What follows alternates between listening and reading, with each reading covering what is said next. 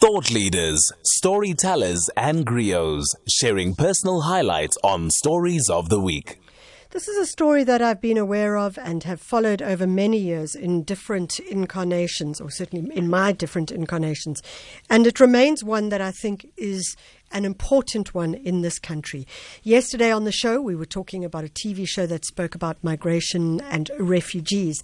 The 3 to 6 project is a refugee children's education project, and it's been of service to the refugee community in Gauteng for 12 years. On the line, we have Dr. Mark Potterton. He's the principal at the Sacred Heart College in Johannesburg. He's also the director of the 3 to 6 project. Dr. Potterton, thank you so much for joining us. Uh, morning, Michelle. Mark here. Mark, thank you for. Uh, we don't have to know love. We don't have to say doctor. We'll just call you Mark in that case. Yeah. Mark, um, I'm not sure if you heard our previous uh, guest on the show. Um, yeah, a heartwarming story, hey? It's it does start to talk about teachers and the absolutely critical function that they have. A, but B, the role that they can offer when they really do take their, their job that seriously. Yeah, uh, Michelle, especially in impoverished communities. I lived in Giyani for a couple of years, so I know what conditions are like in rural areas, and I've worked in the city for 17 years. So when you have teachers that are committed, they really do make a huge contribution in those communities. Tell us about the 326 project. Well, it was started 12 years ago with Colin Northmore who was head of the college at the time.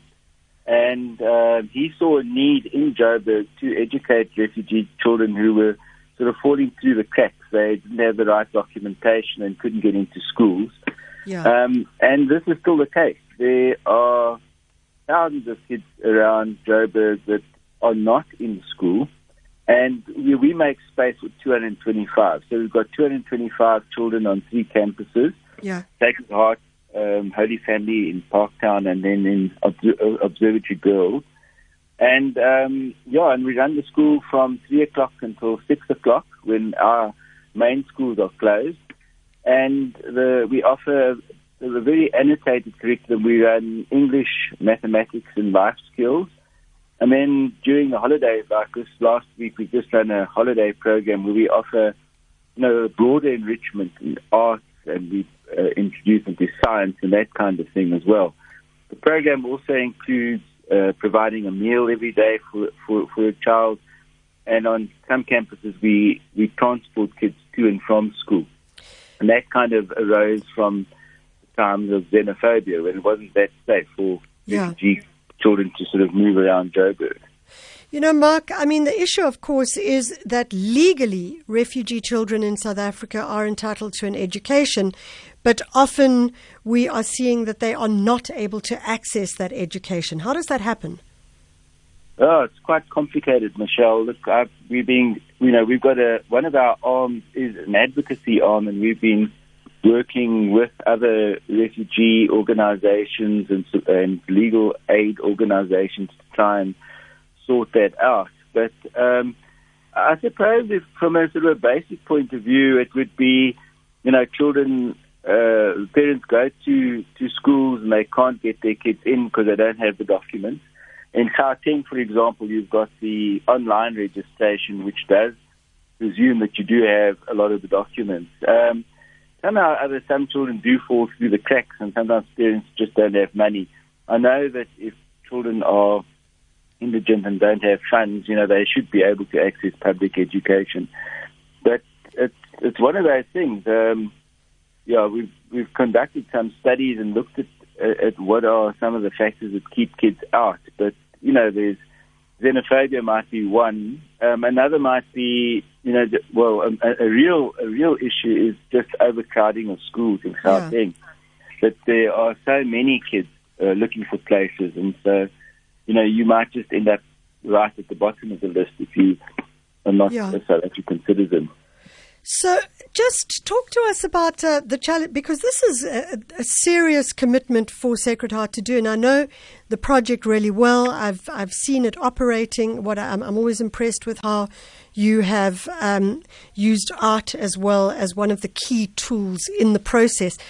But for teachers, this is I mean they work they work a normal school day And then the three to six is a Yeah. continuation. How does that work? Um, no, well, the, the, we have a different set of teachers working in the 3 to 6 project. So they are refugee teachers. They are uh, teachers that have come from the countries where the children have come from, so, so Zimbabwe, the Congo. Um, we've got a Nigerian teacher, a couple of other countries. Um, so they are um, not on our regular staff, as to say the day the day staff. They Yeah. they're in the afternoon. So it would be very taxing for teachers to sort of run another Yeah. uh, class in the afternoon. Yeah. And a big challenge is that there are second language challenges. Yeah, French, for one. don't don't always have really good English. Um, and so you'd have, to, and and there's also remedial challenges. So we've got remedial support this year. We brought in Johannesburg Parent Child Counselling Centre, and they've worked with us, a set, of psychologists. Um, So you know we offer sort of add-ons. We've got um, partnerships with organisations like the Turquoise Harmony Institute, and they run a Yes. adult education program uh, for uh, parents, teaching them English on a Saturday morning. And then, of course, during this lockdown, we've had to offer quite a lot more additional support. So during the hard lockdown, we we realized that a lot of our refugee families had um, lost their jobs. Yeah. and you know they were working as car guards or you know in in, in, very, in, in places where they weren't able to work, and so we had to then resort to providing food parcels, and we were quite fortunate. Over the period we've sort of distributed about 1,600 parcels, and we uh, you know we were there are a lot of people that came to our aid. Uh, the Caring Women's Forum, a Muslim organization, they helped us a lot. The West Street Mosque, uh, they helped with one of the feeding, um, f- uh, well, what uh, food drops that we ran. Yeah. So we we were able to draw on lots of friends to get us through these difficult times. You know, Mark, um, I listened to you talk, and one of the things that becomes absolutely clear, and uh, I'm, I'm aware of it having just spoken to our teacher just before this, is just how much a school operates within a community. And it's not simply an isolated thing where the kids come to school or they have to do it online or whatever the case may be with COVID, but just how the relationship with the community is absolutely critical. It, it is, and uh, during the lockdown, um, our children were at home, and you know, you you got to imagine the kind of conditions children do live in. You know, you'd Yeah. have one room, and you'd have four kids in it, and as parents or, one parent, um, um, and those kids would be confined to that space.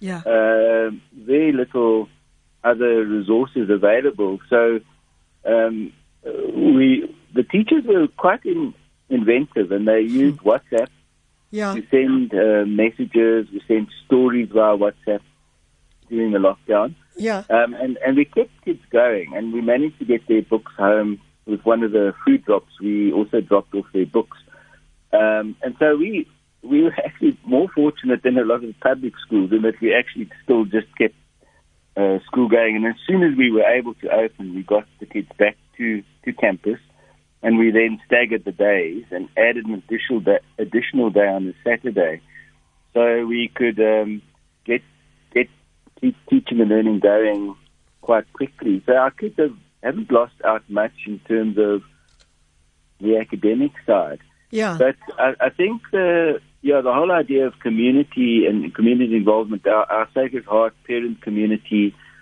uh, they stepped in. We had lots of donations during lockdown for food parcels. Uh, we had one student uh, who had won was Junior Mayor uh, Kyle is his surname. Who, who donated a prize he had won four thousand five hundred or so um, to the project, and you know that kind of goodwill that, that kept us going. I have a suspicion we actually interviewed him earlier this year, if I'm not mistaken. Um, Mark, in closing, we are going to go into 2021. There is no doubt that um, COVID has a very long tail and that things It will not be as easy as we had all hoped. What uh, are the plans for both uh, the day to day schooling but also the 3 to 6 project?